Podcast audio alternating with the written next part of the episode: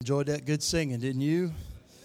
All of it's going on today. Been a blessing. The choir did a wonderful job, and the specials and everything. I've enjoyed being here. It's good to be back at the Parkview Baptist Church. Thank you for the invitation to come. Good to be with my friend Preacher Brown, and uh, we love the Browns. Thank the Lord for them, and good to be with the Kendricks and all of you. Thank you so much for allowing me to come. And uh, I got in a little bit late last night because I spent most of the day with my grandson. Did I mention I'm a papa? I, I guess I did. But anyway, if you'd like to see pictures, I got about fifteen thousand of them now, if you're interested. We're going to be in the twenty-third chapter of the book of Luke. Thank you, dear brother, for that wonderful message this morning in the Sunday school hour. That was a great blessing to my heart. And I do remember when. Amen. You remember when? When you were saved, when you trusted Christ as your Savior. Somebody said, well, I've always been a Christian. No, you haven't always been a Christian. You were born a sinner. And there had to be a time when you received the Lord as your Savior, repented of your sin, received the Lord, and passed from death unto life. Uh, the Bible said you must be born again, must be saved. So I appreciate all the singing, but I especially like that song. I want to spend a few moments this morning in the twenty-third chapter of the book of Luke. And we are going to read beginning in verse number thirty-nine. And we'll spend a few moments with the thief on the cross. In Luke, the twenty-third chapter, Jesus is being crucified. And the Bible tells us, in fact, let's, uh, let's go back a little bit. Let's start in verse twenty-seven. And there followed him a great company of people and of women, which also bewailed and lamented him. But Jesus, turning unto them, said, Daughters of Jerusalem, weep not for me, but weep for yourselves and for your children. For behold, the days are coming in the which they shall say, Blessed are the barren, the wombs that never bare, and the paps which never gave suck. Then shall they begin to say to the mountains, Fall on us, and to the hills, cover us. For if they do these things in a green tree, what shall be done in the dry? And there were also two other malefactors led with him to be put to death.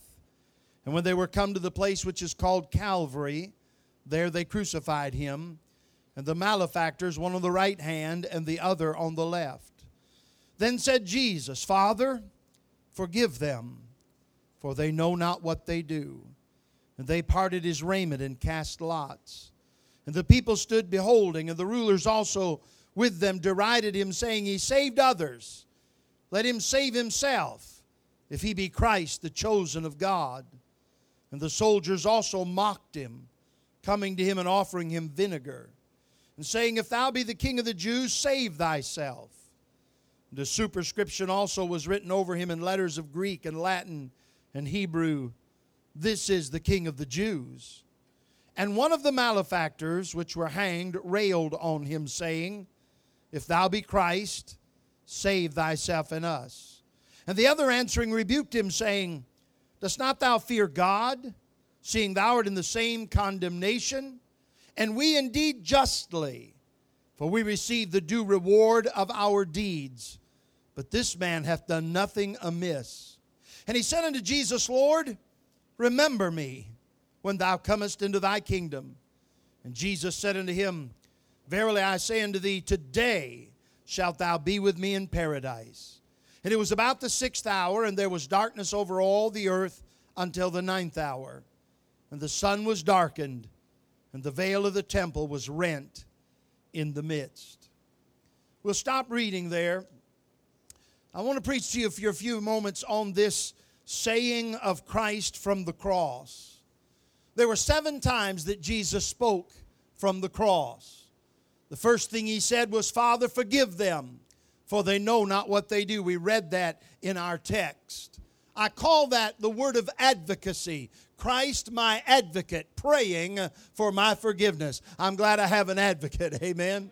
The Bible said in First John one and nine, uh, uh, Uh, first, excuse me, First John two and verse number one, the Bible said, "My little children, I write unto you that you sin not. And if any man sin, we have an advocate with the Father, which is Jesus Christ the righteous. And he is the propitiation for our sin, and not for ours only, but for the sin of the whole world." So the first word that he spoke from the cross was a word of advocacy. The second word that he spoke, I'm going to call this morning the word of abundance. The word of abundance. And it may take us a moment to get there, if we ever do get there. But I want us to learn this morning that this thief asked something of Christ, but he got more than what he asked for. That's the way God always does. He always gives us better than what we ask of him. Paul put it this way: he's able to do exceeding abundantly above all that we ask or think, according to the power that worketh in us. But I'm interested in this thief. Now, the first three times that Jesus Jesus spoke from the cross, there were seven, but the first three he did not deal with his own life, but with the needs of others. The first was for you and I and those around the cross, praying for them to be forgiven. The second was for this man, this thief, who needed uh, help from the Lord. And the third was Jesus speaking to his mother and also to John. He looked down at his mother and he said, "Woman, behold thy son," and then looked at the disciple and said, "Behold thy mother." He, it was always Jesus' way to put others first and himself last. And that's the way it ought to be in the life of every Christian. Others first uh, and ourselves last. But here we have this thief, and I want us to I want us to examine him a moment and think about what he said. Now, the first thing I want us to consider this morning is how what he did to get where he was. I'll call it his abandonment of good. What did he do to end up hanging on a cross in the first place? Why is he here? Well, the Bible tells us in the book of Mark uh, that there was one named Barabbas, which lay bound with them that had made insurrection with him, who had committed murder in the insurrection. Most likely this is one of those men that was with Barabbas and was a rebel. But what I what I found interesting was I began to look in the Bible about what how it describes this man. And it's an interesting thing that comes up. Now, there are several times titles given for this man in the Bible. Uh, somebody said, "Preacher, are titles important?" I believe they are. If you came into the tent today and you'd never seen me before, you look over and you see that bald-headed fella in the black suit, and you say, "I wonder who that guy is." And uh, you saw me over there. You didn't know who I was. And uh, maybe the pastor would walk over and he'd say, "Hey, preacher, now you know something about me. You know something you didn't know before because of that title, preacher." Uh, if my wife were here and she would walk in and say, "Hey, sweetheart, now you know something else about me. I've got a sweetheart." If one of my children was here and they walked over and said, "Hey, daddy, now you know something else about me. You know, I have children." All those titles tell you something about who I am and about my life. What are the titles used for this thief in the cross? Well, first one, we've already mentioned it several times. He's called a thief. He's called a thief in Matthew twenty-seven. There were two thieves crucified with him, one on the right hand and another on the left. But when we read Mark, Mark will call him a thief and something else. Mark will say, "And with him they crucified two thieves, the one on the right hand and the other on the left. And the scripture was fulfilled, which saith, he was numbered with the transgressors." But then Luke will say something else. We read it here in our text. "And when they were come to the place which is called Calvary, there they crucified him and the malefactors, one on the right hand and the other on the left." Now, John's going going to say something about him. I'm going to save that until a little bit later. But Matthew calls him a thief, Mark calls him a transgressor, and Luke calls him a malefactor. Now, I want you to think about those three titles that describe this man. First of all, he's a thief. Well, you know what a thief is. Not too hard to figure out. I don't need to do much explaining. A thief is somebody who takes something that is not his. He has no right to it, but he takes it anyway and does what he wants to do with it. You wouldn't want a thief living next to you. You wouldn't want to spend time with a thief. You couldn't trust him. A thief is somebody who steals something that is not his. He doesn't have any right to it, but he takes it anyway. I would like to suggest to you that all of us, when we were lost, were thieves.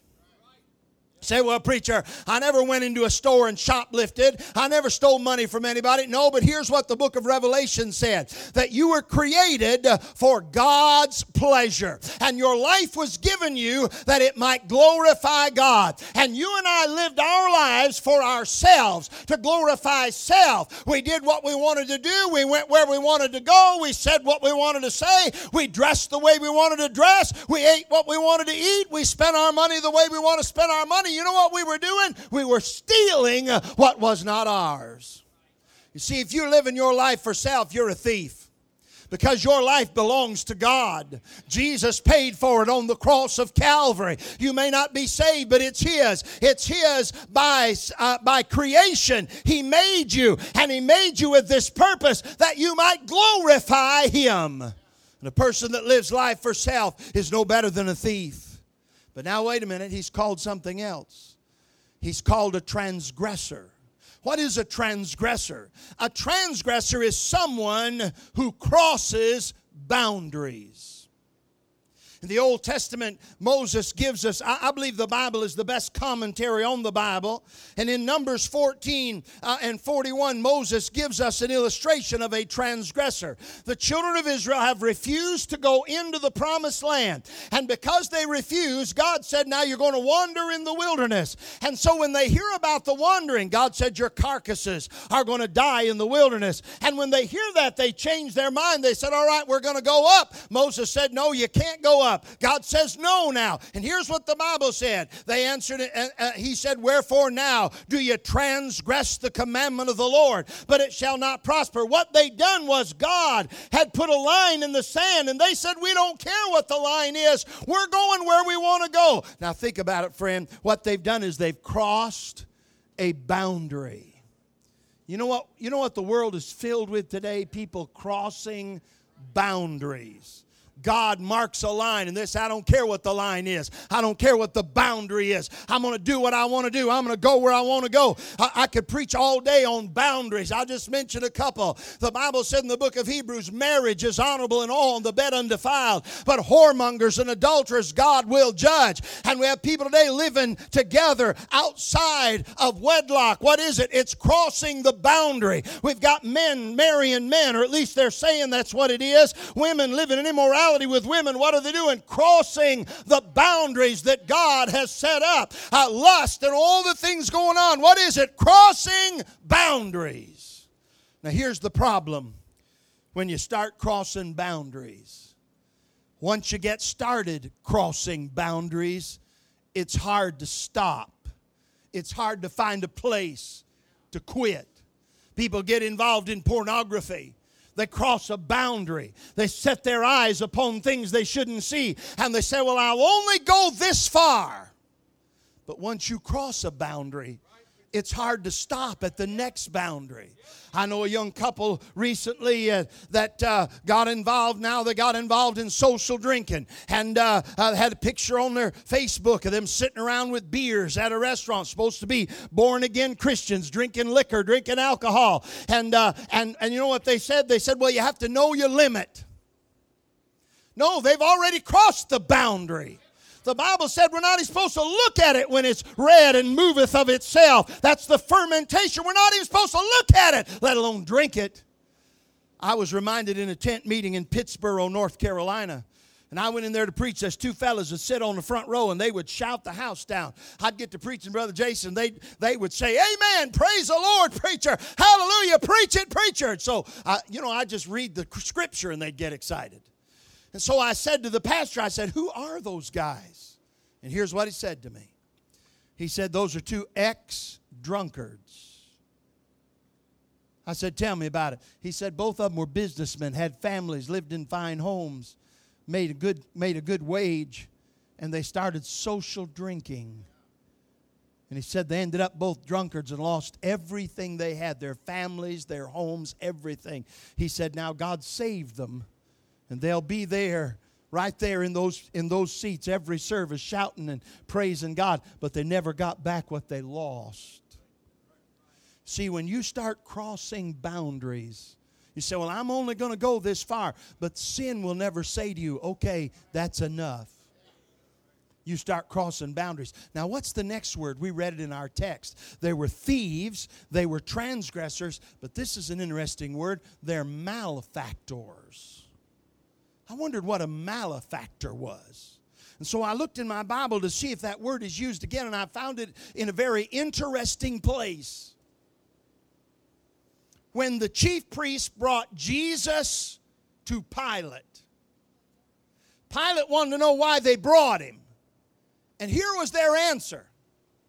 If he were not a malefactor, we would not have delivered him up to thee. Now, they were lying. Jesus never was a malefactor. But that gives us a hint as to what the word malefactor means. They said, we had to deliver him up to you because we consider him a malefactor. Now, look up here. A thief is somebody who takes something that's not his. A transgressor is somebody who crosses boundaries. A malefactor is somebody who cannot be stopped unless they're bound. They said he's a malefactor. We had to deliver him up to you. And when you read about a malefactor in the Bible, it's someone, I know they're lying about Jesus, it's not true about him, but if you're reading about a malefactor, it's somebody who has crossed so many boundaries, nothing can stop him except he be bound. He's going to cross every boundary. He's going to keep on going. He has no conscience left. Nothing will stop him. He must be stopped by another force. Somebody said, preacher, I hear these preachers preach about hell, but I don't believe a loving God would send anybody to hell. You better read your Bible again. Because the Bible said whoever's not name was not found written in the book of life was cast, the Lamb's book of life, cast into the lake of fire. Somebody said, preacher, what's hell all about? Hell is for malefactors. The Bible said in Revelation, let him who is filthy be filthy still. What he's telling us is that after that white throne judgment, when those who have crossed so many boundaries and turned their back upon grace, they'll end up in hell and be bound there because there's no other way to stop them from continuing in their life of sin. If you die without Christ and go to hell, you will be what you are for eternity. You will have that same lust in you, that same, that, that same burning, that same drive, that same hunger for wickedness. You will have it throughout eternity. A malefactor. So here is a man. How'd he end up on the cross? Well, they started by taking things that weren't his, his own life, and he crossed boundaries, and he ended up in a place where he had to be bound because he is too dangerous to be let loose. So we have what he did to get there. Now there's another name for him. I'm going to give it to you in a moment. But I want you to see what he did when he got there. Here is his acknowledgement of guilt.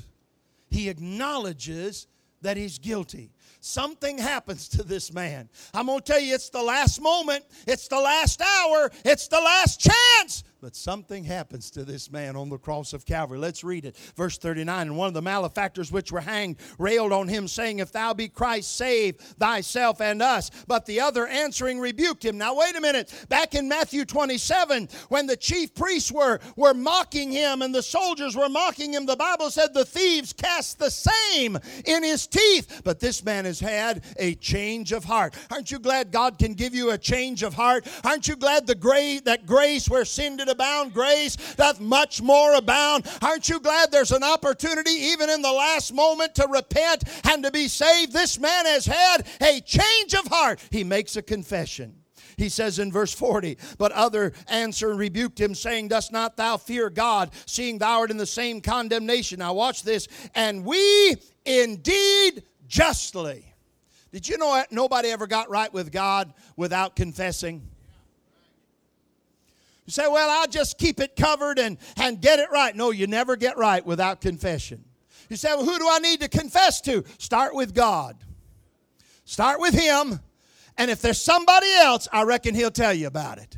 You say, well, I don't know. Do I need to tell my wife? Do I need to tell my children? Do I need to tell my husband? Do I need to tell uh, whoever? You come to the altar. Get on your knees. Tell God the truth. Tell Him exactly what's in your heart. Tell Him the truth. Repent. Confess your sin to Him. If there's somebody else that needs to know, He'll let you know. I was laying under my motorhome one time. If you have a motorhome, you'll be laying under it sometime. Trying to get it fixed, trying to get it going. And my, I heard my phone go off and opened it up, and there's a text in there, and I looked at it and it said, pray for me, I'm in a fix, I'm in a mess. I knew the young man that texted it, and I knew he was in a fix, and I knew he was in a mess. And so I called him. I said, can I help you anyway? He said, are you home? I said, I'm home. He said, will you meet me at the church? I said, I'll be there in a few minutes. So I got to the church, and when I, I got to the church, right after I got the door open, he pulled in in his car, and he jumped out of that car and came running. He didn't even speak to me. He ran right by me. I had the door open. He ran right by me, ran down to the altar, fell down on the altar, started crying out to God. I got down beside him. I said, uh, tell me what the problem is. And he started telling me. And I said, well, I already knew it. I just wanted to hear him say it. And I said, well, are you saved? He said, I don't know. I don't know if I'm saved. I said, well, let's find out. And I opened the Bible. I said, let's look in First John. And I had some verses I was going to show him, but he never did let me get to my verse. He looked down on that page and he put his finger on a verse. He said, there, right there, right there. That's me, right there. I looked where his finger was pointing, and it said this, uh, love not the world, neither the things that are in the world. If any man love the world, the love of the Father is not in him. He said, that's me. I'm in love with the world and don't love God. That's me. That's right where I am. I said, well, I guess you know what you need to do. And so he got down on the altar, and he, you know what he did? And I didn't tell him to do this, but he started confessing sin. I'm t- I don't know if he remembered I was there or not. He got pretty plain. He started confessing what he'd been up to and telling the Lord how sorry he was and how wicked he was and how ungodly he was, and he wasn't mincing any words. I don't think he cared if he remembered I was there. He was getting right with God. And in a little while, he said, Lord, I'm lost. I need to be saved. Will you please save me? And then he leaned back and he went, I said, is everything all right? He said, God, just save me right now, right there at the altar. I'm telling you, you're going to have to tell God the truth if you're going to get right. He confessed he was guilty. He compared himself to Jesus. He said, this man here, he's done nothing amiss. He's not guilty. I'm guilty, but Jesus isn't guilty. He hadn't spent much time with him. He just heard him speak a couple of times. He probably was watching as they carried those crosses up that hill. He heard Jesus, probably what Jesus said to those women at Jerusalem about the sin and the green tree and the dry tree that we heard a little while ago. He probably heard when Jesus said, Father, forgive them, for they know not what they do. I tell you, I bet he'd heard a lot of cursing. I bet he'd heard a lot of swearing. I bet he'd heard a lot of awful things. But when he heard Jesus speak, it did something in his heart, changed what he thought about things. And so he said, this man has done nothing amiss. And then I want you to notice what he did. Look in verse number forty-two. Look at it. Look at it close. And he said unto Jesus, Lord, remember me when thou comest into thy kingdom. Now look up here a minute. If you'll study your Bible, you will find out that Jesus died before either of these thieves died. They came and they were amazed that he wasn't dead. They had to, or, or, or that he was already dead. They came to break his leg, and they they realized he was already dead, and they didn't have to break his leg. He died first. So look at me now. When somebody tells you this is Old Testament law, they're mistaken. Jesus died first. So we're in grace here. Amen. Now, I want you to notice what happened. This man knows he's done wrong, and he wants to get right. And so he looks over at Jesus and said, Lord, remember me when thou comest into thy kingdom. And you know what? That was all he could do. Everything that religion says you must do to get right with God, he couldn't do any of it. Say, so, well, I tell you, if you're going to get, you're going to get to heaven, you're going to have to get baptized. He can't. Well, if you're going to go to heaven, you're going to have to take confirmation. He can't. If you're going to go to heaven, you have to take communion. He can't. If you go to heaven, you're going to have to turn over a new leaf. He can't. If you go to heaven, you're going to have to join the church. He can't. He can't do anything religion says he has to do to get saved. You know what he can do? He can do only one thing, and it's the only thing anybody has to do to get saved, and that's throw themselves on the mercy of Jesus, come and trust what Jesus says and what Jesus did. He can't do anything else. If you tell somebody they must do something else besides believe on the Lord Jesus Christ, you're not preaching the gospel, friend. You're not telling the gospel. This man could not do anything that religion says he has to do. So what did he do? He did the same thing I did. He told the Lord he's a sinner and asked Jesus to remember him, to, to forgive. If you study remember in the Word of God, it's for God to take knowledge of you, to take note of you, and to reward you. He's asking for forgiveness. I remember years ago, y'all remember Brother John Mitchell? And I remember Brother John telling this story years ago. He lived in Sylacauga, Alabama. And he came home one night from preaching and had an armload of books, and he came up to the door, and, and the door was locked, and he hit the doorbell, and Miss Linda opened the door, and, and uh, they talked for a moment, and then she said, John, there's an old mangy dog out there, and you know Robbie is allergic, their boy Robbie, and he's wheezing, and he's having trouble breathing. You got to do something about that dog. So before he even went in the house, he handed her what he had, and he got looking around down at the end of the Down at the end of the porch, he saw a little dark spot, and he walked down there, and it was that old mongrel mangy dog that took up residence on the front porch. Brother John said, I looked at that dog, and I said, Dog, I'm getting the pickup truck. I'm going to put you in the back of the pickup truck. I'm taking you to town to the dog pound, and it's going to be the end of you. He said that dog looked up at him and wagged his tail. He said, I looked back at that dog and I said, Dog, don't you wag your tail at me. We'll get the pickup truck. I'm putting you in the back of the pickup truck. I'm carrying you down to town. I'm taking you to the pound. It'll be the end of you. And here's what that dog did. On that porch, he let his back legs hang behind him. He took his front legs and he dragged himself right over to the preacher's foot. And he laid his head on the preacher's foot. And he wagged his tail. Brother John said, I looked down at that dog and I said, Dog, I'm not going to get the pickup truck. I'm not going to put you in the back of it. I'm not going to take you to town. I'm not taking you to the pound. It's not going to be the end of you. But you're going to have to spend the night in the barn so Robbie can breathe. Now let me ask you a question. What did the dog do? What did he promise? What could he do for the preacher? Nothing.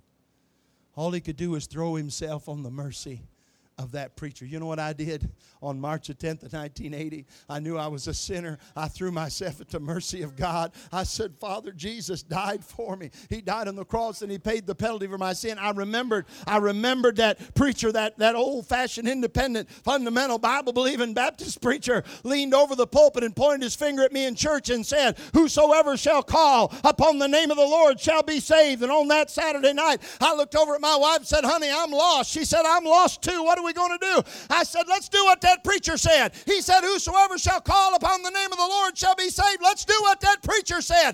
And we did what that preacher said. We called on the Lord and he saved our souls. And he'll do the same thing for you if you'll ask him.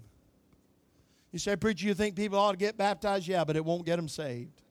You think people ought to be faithful to church? Yeah, but it won't get you saved. You think people ought to do good? I do. The Bible said, For by grace are you saved through faith, and that not of yourselves.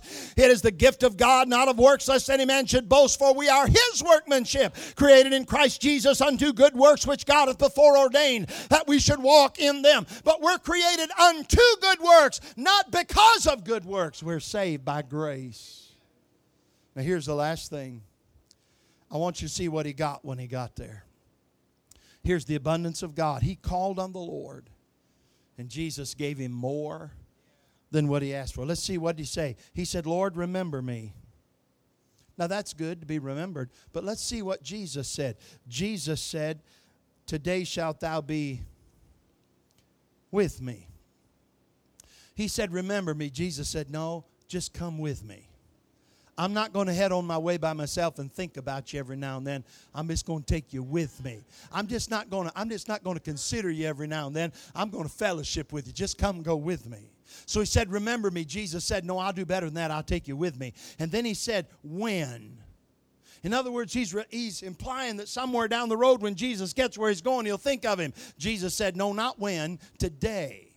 How about today? Not just, not just I'm going to think of you, I'm going to take you with me, and not just someday when, I'm, how about today? And then he said, when thou comest into thy kingdom, and Jesus said, no, none of this kingdom stuff, we're going to paradise.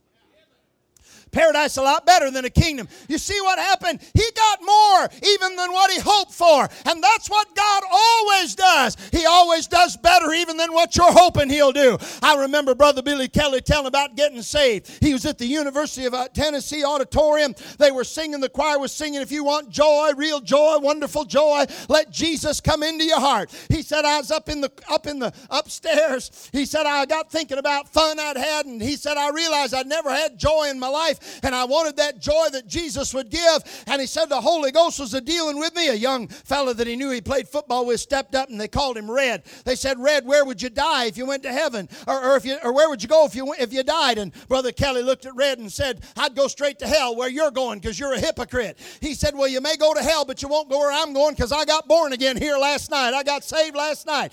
And he said to him, stick your foot out. God will meet you halfway. I've never told anybody that in my whole life. But that's what he said. Brother Kelly said, I stuck my foot out in the other and followed it. And he said, I went down those steps and I ran down that aisle and I slid into that altar and I started telling God everything I'd done wrong and asked him to forgive me and to save me. And he said, uh, God saved me there, and I got up and walked out. He said, when I went outside, it seemed like the, the trees were clapping their hands saying, we're glad you got saved. Seemed like the birds were singing saying, we're glad you got saved. He said, I went home, told him I got saved. They said, well, he been drunk. He don't mean it, but he meant it. And, it. and he went on and served God. But he said, one day I was rejoicing over not going to hell, and I was reading my Bible and found out I got to go to heaven on top of it. He said, I got more than what I asked for. I'm going to tell you, for these last thirty, I think it's thirty-seven years now, somewhere in there, God's given me more than I ever dreamed of. He's been better to me than I could have ever hoped for. It's because one day I called on him and asked him to forgive me my sin, and he saved me. And Jesus will do that for you. Now, there's two or three things that I want us to think about, and I'll be done. First of all, some of you here lost without God, and you keep crossing boundaries. And one of these days, you're going to cross the last one, and God's going to say, that's enough. That's enough. No further. See, somebody said, well, preacher, I'll get saved when I'm ready. You better get saved when God's ready to save you. You better say yes to the Holy Ghost of God when he deals with you, lest you get to the place where you've crossed so many boundaries that God, that you're not able to sense the dealing of the Holy Spirit. Paul warns us about those that have had their conscience seared with a hot iron, and they no longer feel that prick of the Holy Ghost. But then I want to say this to you. I want to give you a little hope here. You say, preacher, I've been praying for so-and-so for a long time. I don't know who prayed for this man, but I know this. He got in just before it was too late. We never would have thought it. We'd have never looked at him on the cross. We would have said, well, there's no hope for him. But I'm going to tell you, God worked in his heart and saved his soul. Don't give up on your loved ones. And then I want to say this to you. When I read about him asking and God answering, it makes me want to go somewhere and pray and find out just exactly what God would do if I'd start asking him. Exceeding abundantly above all we can ask or think. I want you to bow your heads if you would, please. And while you're bowing, I want to remind you of one other thing. The song leader's going to come. We're going to get a verse of invitation. There was one other name the Bible used for this man. It's a very sad name.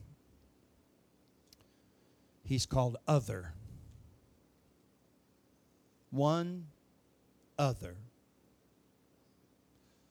That's not a very good name. It's a name that doesn't mean a whole lot. And I think to myself, if he had died without Christ, he would have left no eternal difference for good in anybody's life. He would have just been other, a wasted life and wasted opportunities. Be a sad epitaph, other, just one of the others. Now, our heads are bowed, our eyes are closed. Let me ask you this. If you died today, do you know for sure you'd go to heaven? Do you have a Bible reason? Could you say, preacher, I have a Bible reason to be able to say this morning under this tent that if I died right now, right this moment, I could tell you about a time and a place where I realized I was a sinner. I repented. I asked the Lord to forgive me my sin, and he saved me. I have a Bible reason to be able to say to you, if I died right now, I'm as sure for heaven as I'm sure I'm sitting under this tent. I know I'm saved. The Bible said, let the redeemed of the Lord say so. How many could lift their hands and say, I know I'm saved? I got a Bible reason to be able to say, I'm on my way to heaven. I know I'm saved. I've trusted Christ. Thank you. Would there be somebody here this morning and say, preacher, I don't know that I'm saved, but I want to be.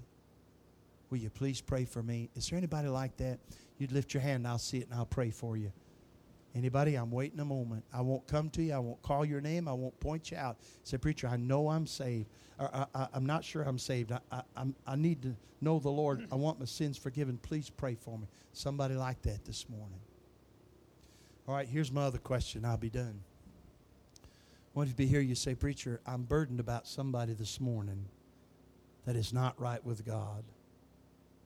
I know we, I know we all know people that are lost, but I'm saying this morning, there's a heavy burden on your heart for somebody that's lost. They need to know God. You're burdened about them. Would you lift your hand and say, would you pray with me, preacher? I'm burdened about somebody in particular right now that's lost without God. Thank you. Let's do this this morning. Our brother's going to lead us in a song. You may want to come thank the Lord for saving you. You may want to come. If you didn't raise your hand but you'd like to be saved, you come. But you may want to come say, now, Lord, I know you're able to do exceeding abundantly above all we can ask or think. And I know they have to make a choice, as we heard in Sunday school. But, Lord, I know you can hem them up. You can bring Holy Ghost conviction. You can put thorns in their way and hem up their relationships and bring them to a place where they'll want to call on you. I know you can do that, Lord.